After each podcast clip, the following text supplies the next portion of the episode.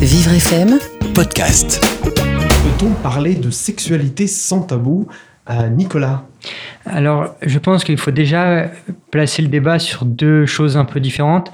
La première, la discussion euh, autour du sexe sur, euh, entre des personnes de même sexe, justement, et celle plutôt plus tabou encore, où des, dans un groupe où il y aurait des hommes et des femmes qui auraient plus de mal. toi, toi, quand tu parles de sexe euh, avec d'autres hommes euh, et d'autres femmes, c'est quoi la différence? Bah, je, je, je m'exprimerais plus facilement quand je parle à un, un homme, alors que euh, de vis-à-vis d'une femme, j'aurais plus tendance à craindre de de faire un faux pas, enfin de, de un peu la heurter ou je me sens un peu, je me sentirais, je me sens moins libre dans ce cas-là. Peut-on parler de sexualité sans la renvoyer forcément à la vulgarité? On a trop tendance à renvoyer la, sexualité à la, vulgarité, soit par la pornographie, soit la prostitution, soit les salons de massage, etc. Ah, mais Nicolas, quand il parle euh, de sexualité, il parle de choses. euh, voilà, de la, sexualité euh, qui est celle d'un homme qui veut en parler. Pas forcément de ça. Il dit justement que il, euh, parler avec des, des femmes, c'est un peu compliqué. Toi, tu as une idée du pourquoi? Bah, je pense. euh, C'est par Rebecca. Vas-y, Florent. Non, je m'appelle pas Rebecca. Euh, je pense que c'est le rapport à la performance euh, aujourd'hui. Je pense qu'il y a une vraie pression sur le- les épaules des hommes. Par rapport à la performance, on attend beaucoup d'eux et euh, un homme qui est pas performant, il va, il va tout mal le prendre, mal le vivre. Quoi. Les, les filles, en fait, ont le pouvoir maintenant, quasiment. Ah, euh, ça, ça, tu lances le débat. Cindy.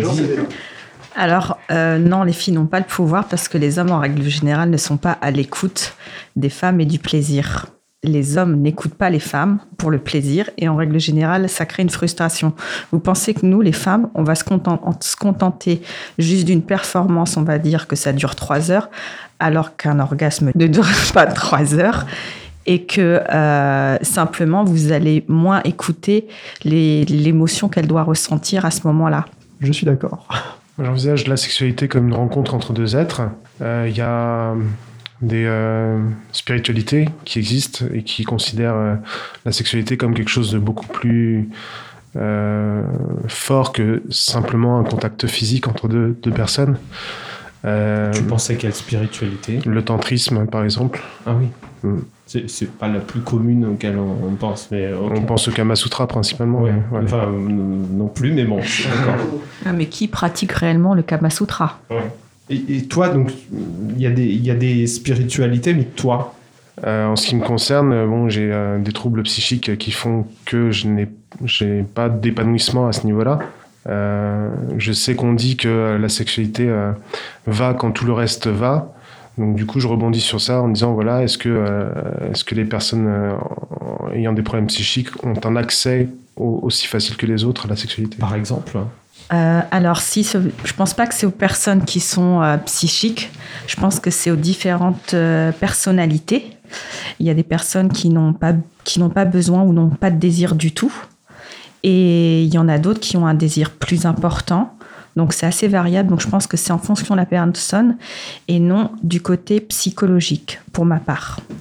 Oh, mais il y a peut-être un, il y a Ah. peut-être un effet, j'en sais rien. Oui, des il y a peut-être un ou affecteur, le ouais, le facteur des traitements ou euh, la dépression ou certaines, euh, la bipolarité par exemple. Ou on en fait pense partie. à autre chose, on Ou- pense peut-être à des voilà, choses. euh, ça peut être une problématique au travail.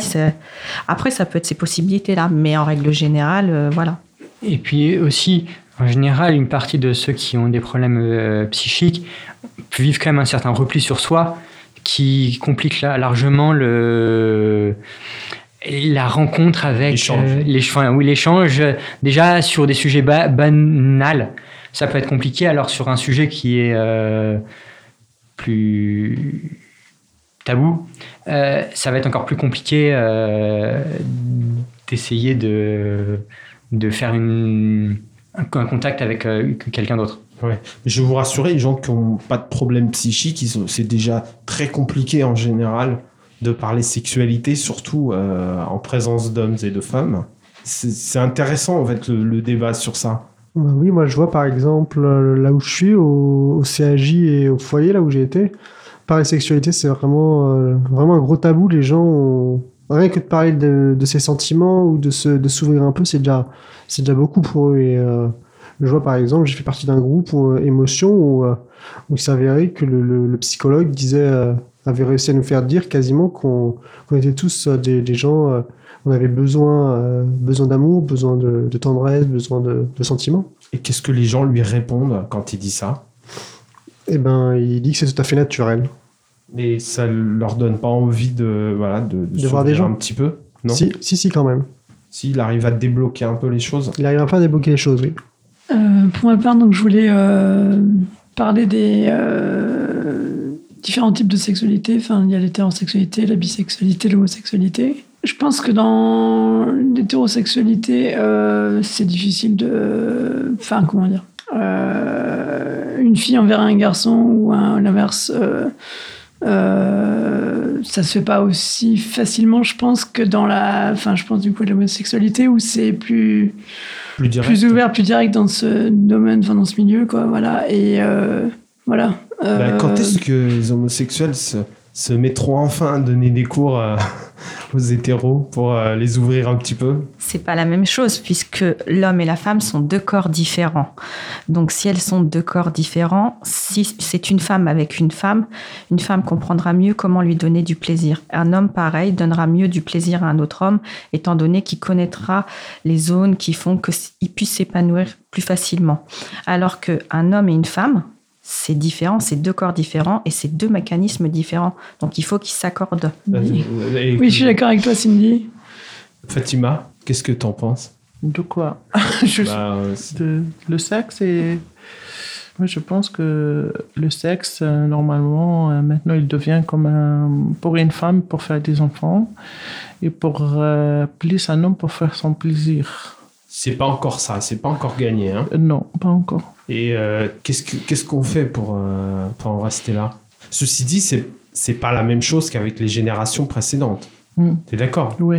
Et ça jusqu'à maintenant, il y a des pays que les femmes ils savent pas leur euh, plaisir. Ils sont jamais euh, arrivés à ce point-là de plaisir. Il y a que l'homme qui, quand il est fini, c'est bon. Et après, c'est la relation, euh, ça finit, euh, l'homme, il qui, qui, arrêtait de.